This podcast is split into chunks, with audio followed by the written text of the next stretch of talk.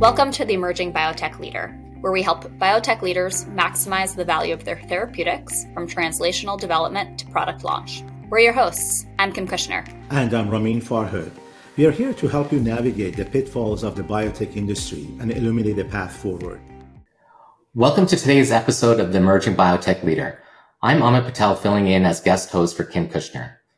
Today, we are very excited to welcome to the show Dr. Jason Campagna, someone I've had the privilege of collaborating with for many years.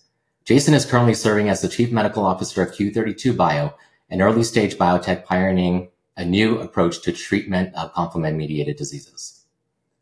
Jason has significant experience in biotech, but it comes with a background which is much less common than we typically see.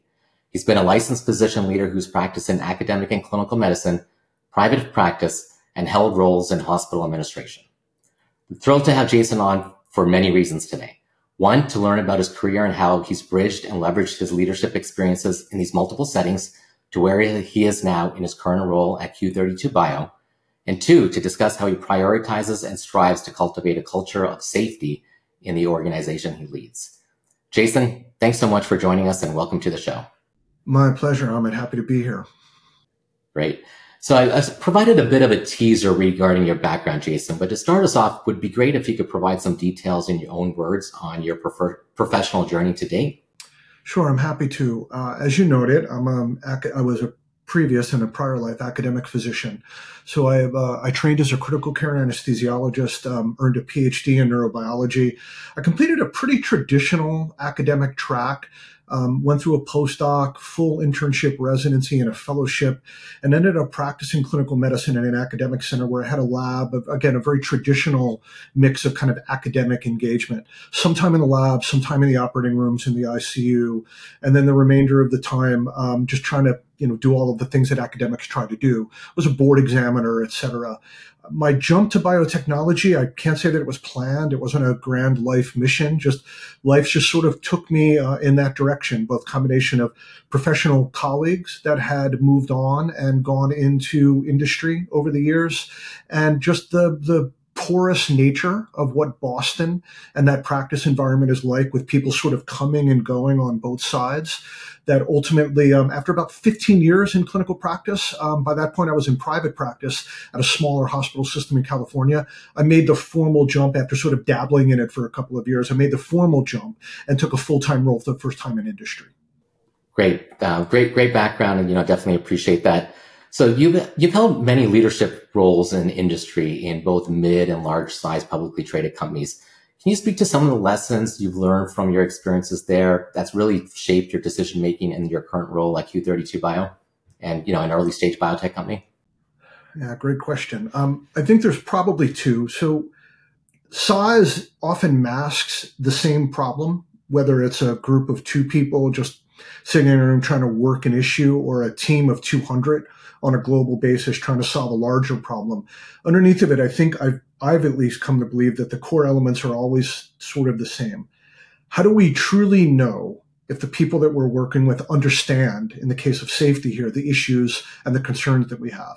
So people will often talk, oh, do we have, do we believe that our trial is protecting patients adequately? Do we believe that we have the appropriate monitoring plan? Do we believe, and often you just get answers and you get an answer, you're like, great, that's wonderful. What we often don't do is ask, well, why do you believe that? On what basis do you say you know that? So in larger companies, there's often more opportunity to catch um, those missteps later because it almost universally people don't truly have a view on those things. They sort of think they do but certainly the whole team doesn't. Smaller companies, on the other hand, you are more likely to get a candid answer and one that you can understand clearly. On the other hand, there's a lot less margin of safety, if you will, degrees of freedom on how to remedy that if something goes wrong. Organization is smaller, less people available, time cadence is often picked up. So I think, um, sort of in summary, very similar in terms of the nature of the problems that we face, but from an organizational perspective, they mask different elements of the challenge that we're working towards when we think about patient safety in this regard. And Jason, how do you how do you how do you approach talking about patient safety, um, and and maybe the, the, culture of safety in general, especially for a small biotech companies? um, more established big pharma. They're they're they're already been they already have you know multiple products in the market, and and they their view of safety is slightly different. They don't have to worry about the funding every stage, every quarter of the, of the year. Uh, but for smaller startups, biotech companies that maybe they're not quite there yet, they don't have their product in the in the market. They maybe even it's still in preclinical or maybe phase one.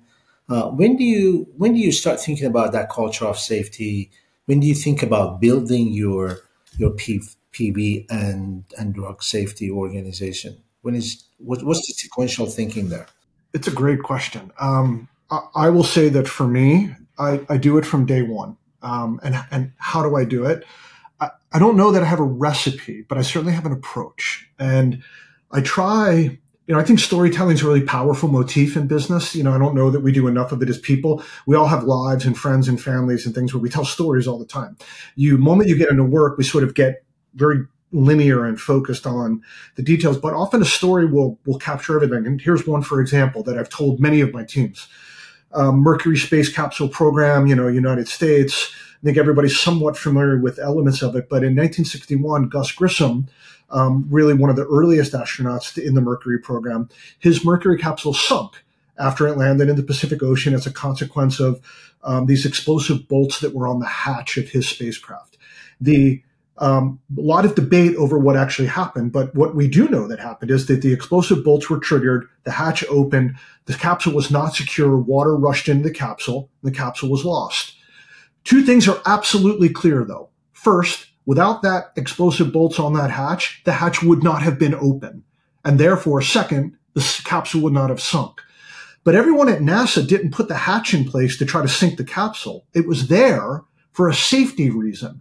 And in the case of Gus Grissom, it was there to make it more likely that in the case of an accident, that the commander of that, that ship, Gus Grissom, would be able to exit the capsule safely and rapidly.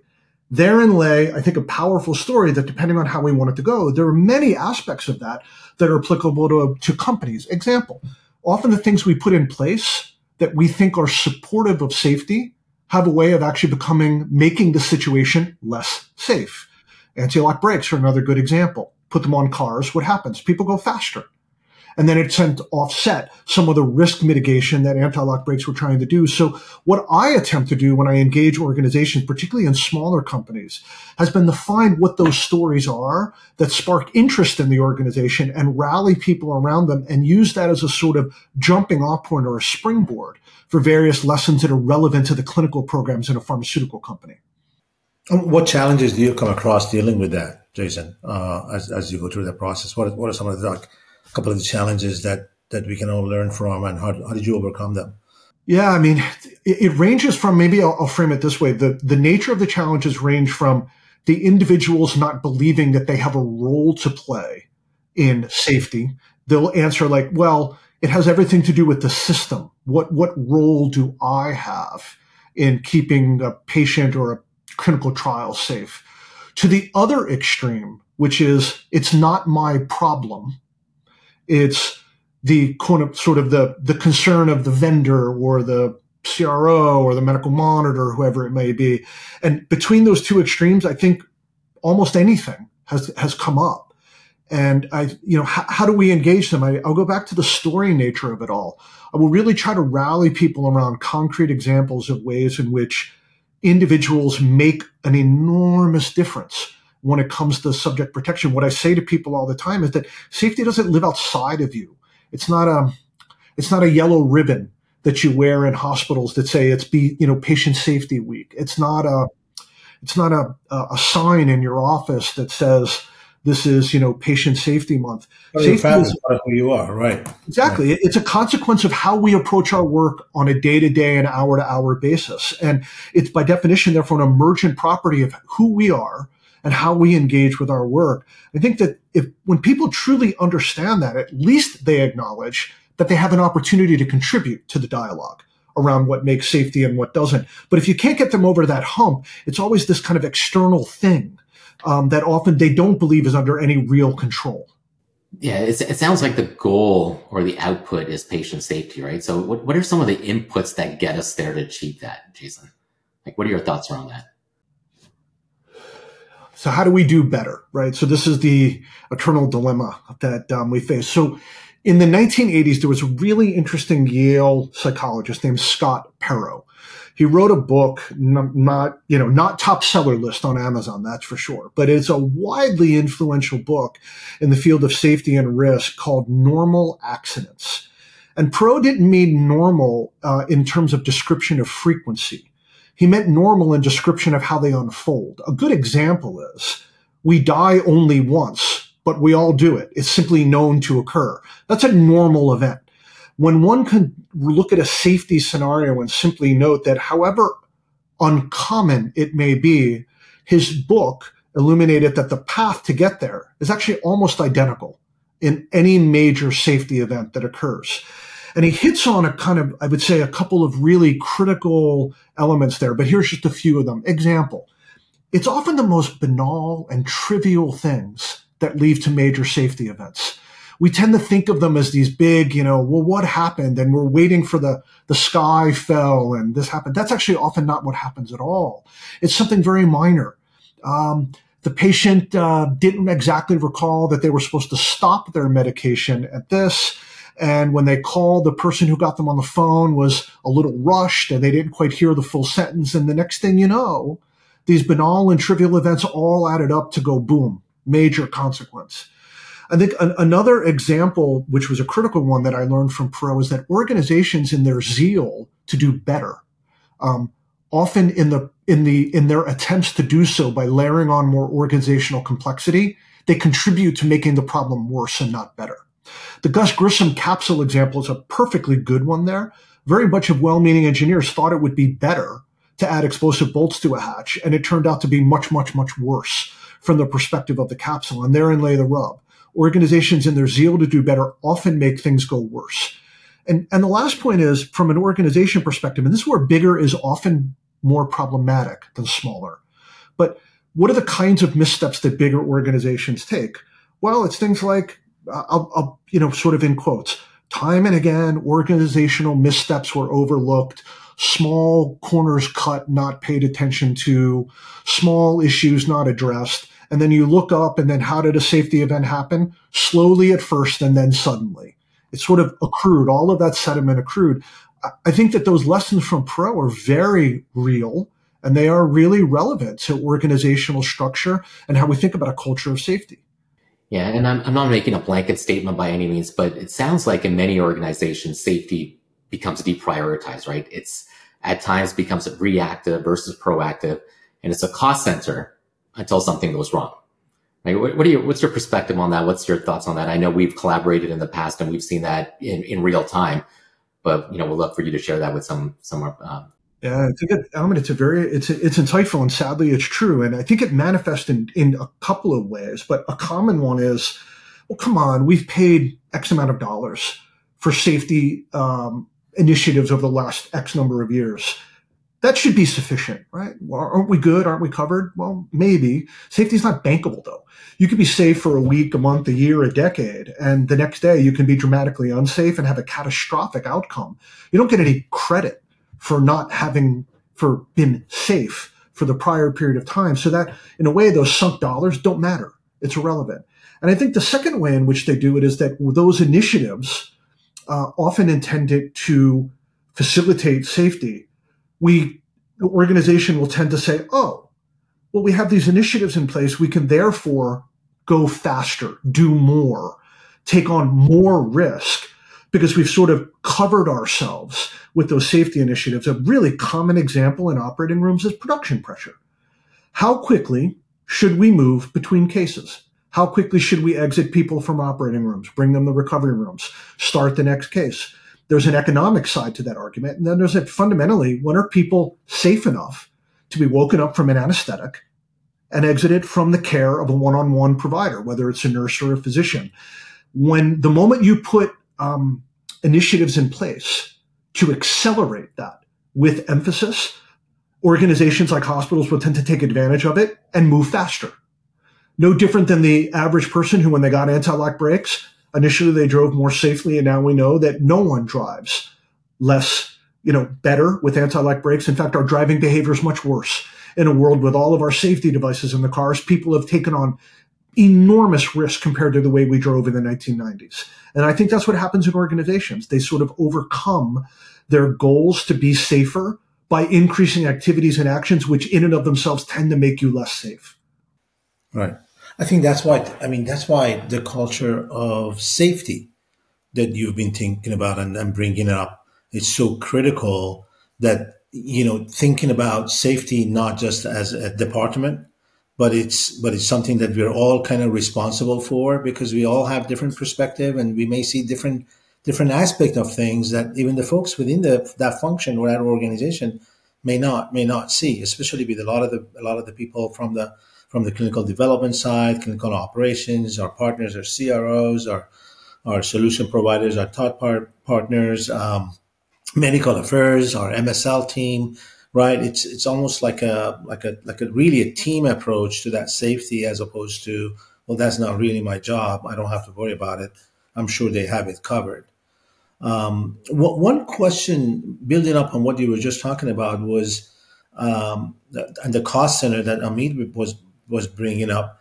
Uh, some people do have the view that is a cost center and is a very transactional. It's it's a kind of like a necessary evil that we have to have. Um, and I've seen in organizations uh, with my own experience that uh, the PV and drug safety was really in a strategic partner cross functionally uh, and being more proactive. They were not just sitting in the office and for a drug, you know, uh, adverse event to happen and then do their investigations and do the forms and, and do the, the reporting as requested. They were actually being more proactive. They were trying to look for signals uh, to making sure that the product continues to staying in the park in the in the market because with those signals there are certain um, actions you can take you can focus on education you can focus on you know uh, papers posters manuscripts that you can have to make sure that the clinicians are appropriately um, kind of knowledgeable and have the education to make the right decisions how do you what is your view about pv and safety as a strategic partner uh, which may not be today in, in many companies, and it is in and is in a lot of companies too. I'm sure. You know, Clive Meanwell was the founder of the medicines company, and I, I worked for Clive. He was my first entry into into the world of pharma. So Clive brought me out of medicine into the medicines company, and the very first place where he had me, he, I did sort of an internship with the medicines company, uh, like a translational year. I, uh, he would put me in every function in the company for anywhere from a couple of weeks to a couple of months. So it went from I was frontline with commercial teams embedded in sales teams all the way down to, um, you know, quality teams doing a site audit. The first place he put me was drug safety. And um, I think that he viewed, and I'll quote him back, chapter one of any business plan should be the opportunity. Chapter two should be your PSUR, for example. That unless you have a clear eye towards how the product has performed in the real world, data safety, um, including down to when we would have, you know, uh, sales events where you would have a plan of action event with the sales teams. He would comb through the PSURs for case narratives that he wanted to share with the salespeople so that they understand how their drug goes wrong that they were selling in the real world. I think Clive was the model for me in how safety and PV is by definition a strategic asset to a company. That being said, I think it's an anomaly, unfortunately. I think, um, Raman, what you just outlined, teams that are consistently able to do that over long periods of time in a cross functional manner, I think that's rare. Outside of healthcare, well, outside of pharma, we call those kinds of organizations high reliability organizations or HROs. This is again another field of study. And the characteristics of those fields are that where it, it's an environment one characterized by high risk, uncharacteristically high risk. Healthcare is a good example, pharmaceutical clinical trials. In particularly the more severe the indications, the more that holds true.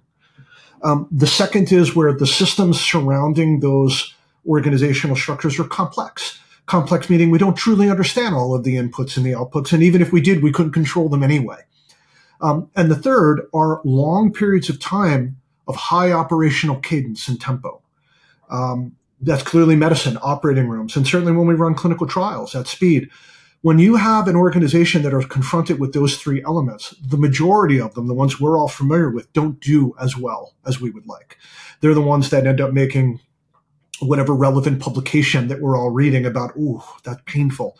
But the ones that do do it well in the way that you described, that over time consistently maintain that, they get this nice label called an HRO.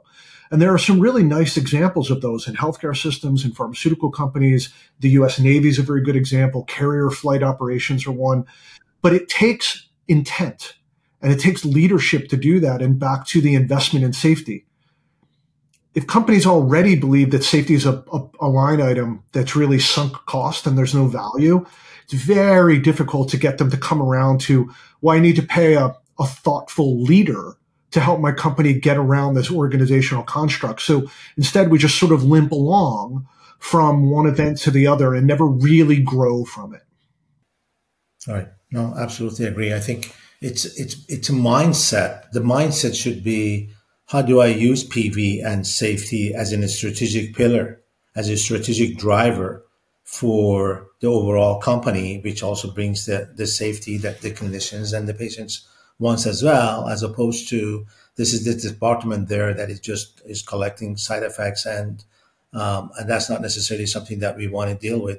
On the other hand, I've, I've seen companies, as you were just describing, that they actually want to study those side effects. They want to generate more data around it. They want to know what, why they are seeing this certain adverse event. They want, they're looking for the answer. And, and, you know, as you know, sometimes in science, there's no black and white and there's no answers and there's just more data and more data. And based on the data that is being generated, I think the clinicians also feel a little bit safer to use the product in a certain situation that they might not have if the company was not really investing to um, get kind of the, the, core of the of the issue of the safety. Yeah, I think that when when you really click into this, that this is it, it's really a rich area to explore. But some challenges that teams like that have, and I mean, what's the goal of all of this, right? In an ideal world, everything we know as a sponsor in the pharmaceutical industry is known by our investigators or our treaters real time, instantaneously, with no filters. Um, and second, that we are fully aware of the safety product, safety profile of our product at any given moment in time. We're sort of information rich and inference poor. We don't need to infer anything. The facts are sort of right in front of us. What happens in the real world? Two things go wrong all the time. The first is it's really difficult for teams to constantly work when nothing's going wrong. This is very typical in what happens in hospitals. That's why you say, well, we were safe all last year. What do you, and we didn't have one event. What do you expect from us? For teams, in, what's their goal every day? Are you counting on the wall event free days? Who does that, right? Adverse event free enrollments? No one does that. Although it would be a powerful metric. What if the goal was to go 900 days in a row without a safety event? Sure, people would game the system, but in a pure world, that's a really thoughtful metric to think about. Um, the other problem that we get into when teams are out there and we're talking about how do we take advantage of data and engage and everything else, it's when you're in front of the problem, you never really know how extremely difficult it's going to be. And if a sponsor reacts to every safety event as if it could be a death, well, that will quickly end, right? Meaning the sponsor will run out of gas, run out of steam, run out of money. Something will exhaust themselves. But almost every one of the major events that happen always start with, I never saw that coming. Right. Back to the banal of it all, right? The banality of it all. It's, it, you, you get a note across the transom. Oh, we had an adverse event at site A and patient one and you talk to the investigator and it doesn't seem like anything. And then a week later, it's an expedited safety report. What happened? I think it's really difficult to build teams that are able to weather that sort of um, rapid escalation from very banal circumstances and at the same time maintain a high level of vigilance week after week, month after month when nothing is happening. I think it's very difficult to do that. And one of the things that I try to instill in the teams is that periodically you have to challenge them with, in a way, like a fake safety event. You have to have a drill. This is what the Navy has taught us. There, you know what they do on nuclear submarines? I don't know, but they don't launch nuclear missiles. That's for sure. Um, so they do a lot of training and they do a lot of drilling. And that is a lesson that I have tried to bring in, whether it's in medicine or in sponsors, to even basics of, hey, you see that AED on the wall? Has anybody practiced with that lately? And similarly, we've never had, uh, take my company at Q32, we've been very fortunate in our clinical development programs. We've not had a reason to have uh, an expedited safety event. That's wonderful. But on the other hand, we haven't practiced it either. So what would happen if? And I think that these are, that's the kind of organizational challenge that you're facing in a world in which within the absence of event, how much do you practice? How much do you rehearse? How much do you plan versus when you're in the thick of it and everything's sort of falling away and you have a number of safety events? How do you be something more than just reactionary to those things and yet go to a higher level? I think these are all very difficult challenges and the smaller the company, the worse it is. Yeah, you, you, you raise a good point, Jason, right? So a lot of the challenges that you just mentioned come down to, you know, it's all obviously top down from the leadership perspective, but it also comes down from uh, a budget aspect as well, right? So you can, you can, you would, you're going to need the right people, the right team, the right systems in place to do a lot of that monitoring, right? So how do you, how do you approach the, uh, approach the mail on questions such as the optimal balance of staffing uh, and organization to meet that culture and to instill and, to basically, um, you know, come, come out on the other end with that culture of safety. I think Amit, my approach is a little unorthodox, um, but I don't, I don't think it'll be surprising. It just it'll be unorthodox for for the pharmaceutical industry. It, it's just a carryover from medicine that I found that the most effective way to engage people around how much do we do an operating room team versus others outsourcing the hospital, the health system, the everyone else is human beings before human doings. I always ask, and I open with a team. What do you believe we need to ensure to maximize subject protection in our clinical programs? It's a very basic question, but it's a human question. It's often, it amazes me every time I ask it, the answers I get. Everyone is worried about this. Everyone. They all have an answer to that question. And it often has nothing to do with medical monitoring or reviewing safety labs or signal evaluation and risk management, SIRM. It comes down to some degree of, well, who is the person doing the medical monitoring? Do I trust them? Can I believe them? Um, have we met the investigator, the people or the CRA that are reviewing the data? Notice they're not asking for a CRA or for an investigator. They simply want to know who they are. There's a humanity to all of this. And do we trust those people to tell us that everything's okay or everything's not okay? So back to the in versus out problem. The most critical question I ask is once a team tells me what they need is the vendors I engage in are, are you able to bring to us that level of intimacy around patient safety? Because it's a human endeavor. It's not an abstract concept. We're not just trying to enroll numbers in a clinical trial here. We're asking, hey, Amit, in the case of, and we've worked together for many years now, who are the people that are in front of our trials? What are the nature of their training?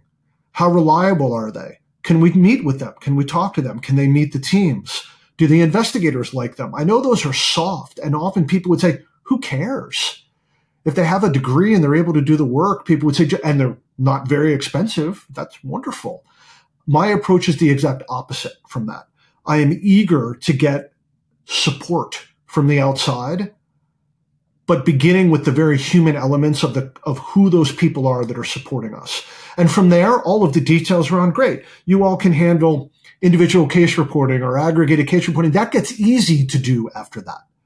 Um, but if you don't get the first part done, I think we end up debating the, those line items on an SOW of who does what, never really getting to the marrow of it are, do you share our sensibilities? And more importantly, do we believe that the guidance and the safety support you're going to give us will ensure what we're trying to accomplish, which is maximizing subject protection?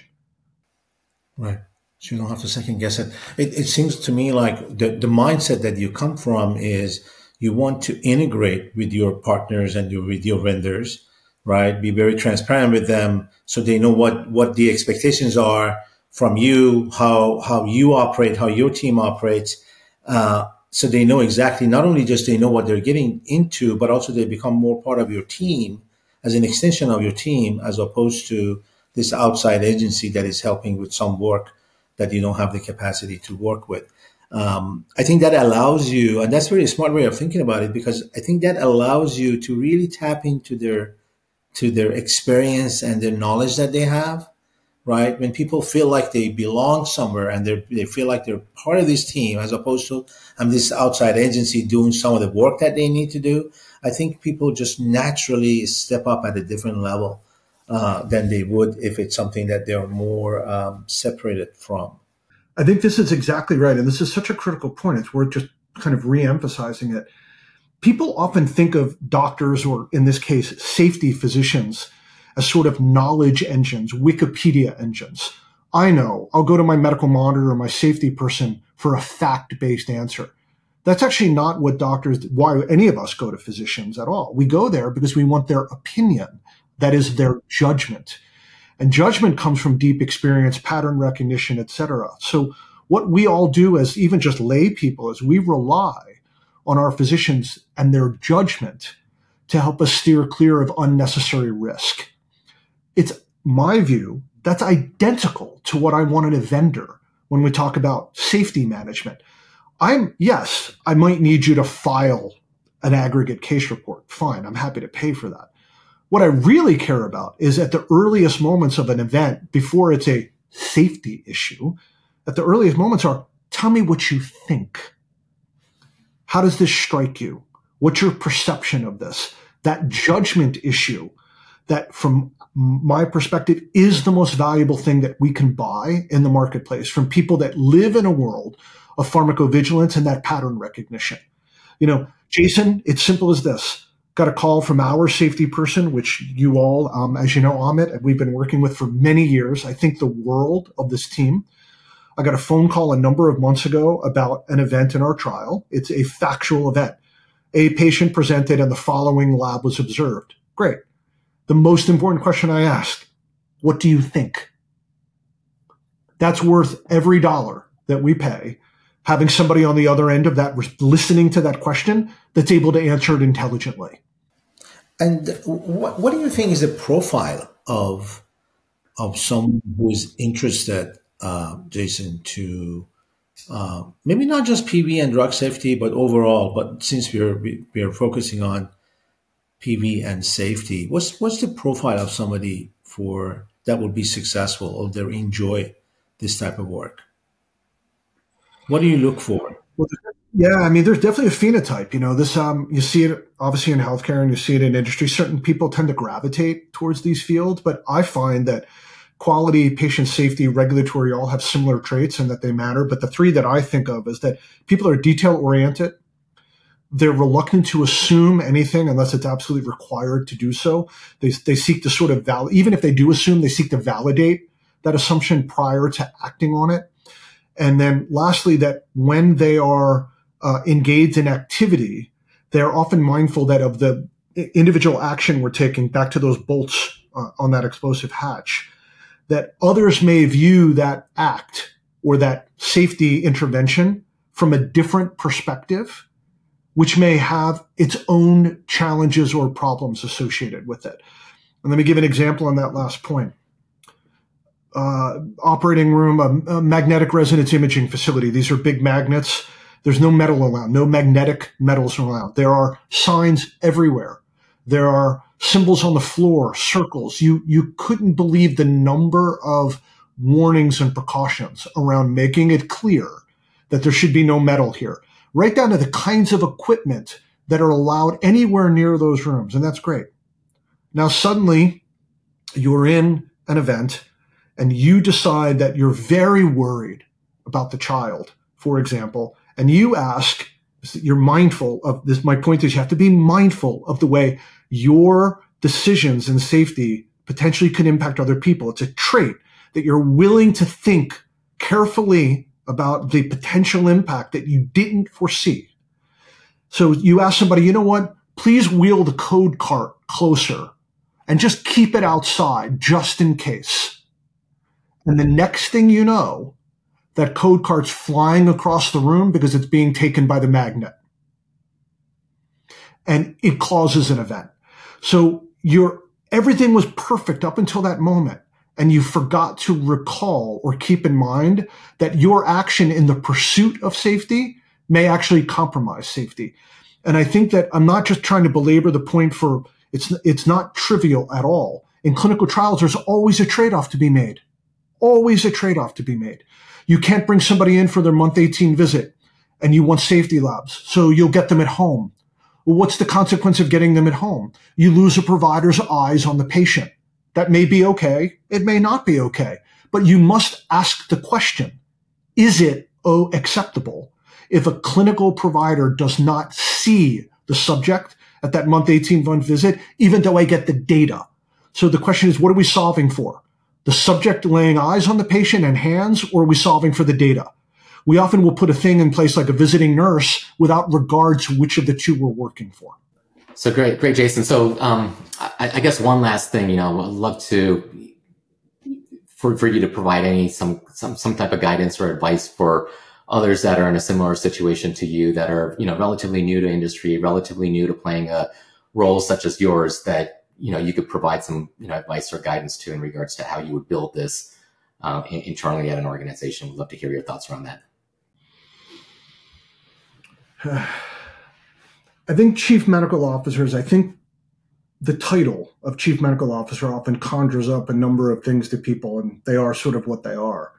My perspective is that the role for anyone looking coming in the industry, potentially looking to lead large organizations or small ones, and a role like a chief medical officer, I think the primary eh, message that I would convey is that someone has to be willing to stand on principles and values that are often lost in business planning documents and strategic decision making scenarios and long range planning exercises and the like. We we tend to get anchored on facts and figures and numbers and revenue projections and trial metrics and somewhere someone in the organization has to be able to and willing to remind people at a team level with a simple question of have we hurt anyone today have we caused any harm today have you thought about your actions and whether or not you're contributing to making things better or making things worse? If people are not willing to do that or that's not interesting to them, that's okay. It doesn't make them bad people and it doesn't mean they can't go in the industry. I would say that from my perspective, that's the field needs more of that. And that I think particularly now as we're seeing a number of programs, you know, due to the economic headwinds closing down due to, you know, trial miscalculations in some cases, but there's been, in my view, um, a rush to get a lot of programs into clinical testing because that's where the, the valuation has been for people. And in smaller companies, that haste to get into clinical testing as quickly as possible, layering on safety programs and medical monitoring programs. If there's no one really advocating for why you're doing it, what's the point of it all? Why are you spending the money in the first place? Someone has to be standing in the room and go, I care. This is important to me. And if someone, if a CMO is willing to do that, I think that's excellent. If a head of clinical development or operations willing to do that, I think that's outstanding. Anyone in the organization can do it. But the higher up you go on the leadership ladder, I think the more important it is to be willing to raise your hand and say, this is important to me personally. And I also believe it's the right thing to do for this company. And if you're willing to do that, often my view is that wonderful things are given back to the organization when people take that position. Very different than the traditional advice of, you know, study hard, work hard, you know, run clinical trials, lean, save people money. It's, you know, that's what I mean by unorthodox. Right. Right. No, that, that's, that's really great advice. And, uh, and, and as you said, I mean, I've seen in my career that people don't necessarily, especially with all of our backgrounds, people don't necessarily choose going to medical or pharmacy or, or any type of a research to go into the industry necessarily, right? Um, and and we all kind of end up wherever our, our career kind of takes us. Um, but what you're saying is absolutely correct. I mean, you, it does take a certain certain kind of phenotype to be able to raise the hand up and say, by the way, I do care about this, and I think this is an important, and this is why this is important, and this is how what the, the, part of part of the challenge also is have when you raise your hand up, also having a solution with it as well, right? Or at least thinking about it, start thinking about a solution, not necessarily a showstopper. And that's I think that's um, that's a critical phenotype to have for sure. Um, One of the things I try to convey to my teams and to myself, remind myself all the time, back to the safety is not outside of us; it's in us the moment I hear from a team, oh, vendor A, whomever it will be, Syneos, PPD, it doesn't matter. Well, they're they're managing safety for us, or SSI, whomever it will be, they're managing safety. That there's no sentence that will get me more riled up more quickly than that statement. So we're going in for a regulatory interaction. We'll be like, oh, FDA may want to see X or may want to see Y. Fair. I often come back with almost the identical question every time. What's important to you? What safety data do you need to know before you would be comfortable dosing that patient? Forget what FDA thinks, because if you don't have an answer to that, what, what are you going to tell them?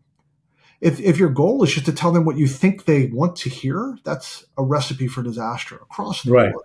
Right. You have to have a personal belief, a strongly held conviction, if nothing else, about what is your view of what constitutes right and wrong here, appropriate, inappropriate, risky, not risky. And you have to be willing to stand behind that with a plan of action about what you're going to do. And this, you know, we, we tend to focus on all these things with clinical holds and everybody's all focused on, oh, what do we need to do for clinical hold? Well, if everybody had that attitude before, yes, well, you might not have clinical holds that much. Right. And I've seen a lot of the companies, and especially even even a small startup biotech company, that they're incredibly good at understanding what is the safety that the clinician is going to have or the patient is going to have, right? While they're while they're still in preclinical and they haven't even started the clinical phase one yet. So they have a pretty good idea what are some of the issues that they need to be watching out for and, and have a concern about before even the, the first patient, uh, you know, the first human in phase one actually, you know, uh, volunteers get the, get the product, get the drug uh, as well. And that works out really, really nicely because you're continuously providing that insight and feedback into your program, making sure that you are collecting the, the right data. Um, that whether your product is safe or not safe, that's that's kind of like irrelevant. You just have to make sure that you collect, you collect the right data that is ultimately beneficial for the clinician and the patient make the right decision. That's that's what that job is um, and that all makes sense. Um, this has been very insightful session, um, Jason. Thank you so much for joining us. I know I've learned quite a bit, um, and thank you very much for your for your time uh, joining us for this for this episode. Well, you're welcome. I appreciated the dialogue, and uh, thank you for inviting me. Great, thanks, Jason. Appreciate it. Thanks for tuning in to the Emerging Biotech Leader, an SSI strategy podcast. Join us each month for more conversations with biotech leaders. If you'd like to help navigating the complexities of biotech, reach out to our team at ssistrategy.com. Don't forget to hit subscribe and leave a review.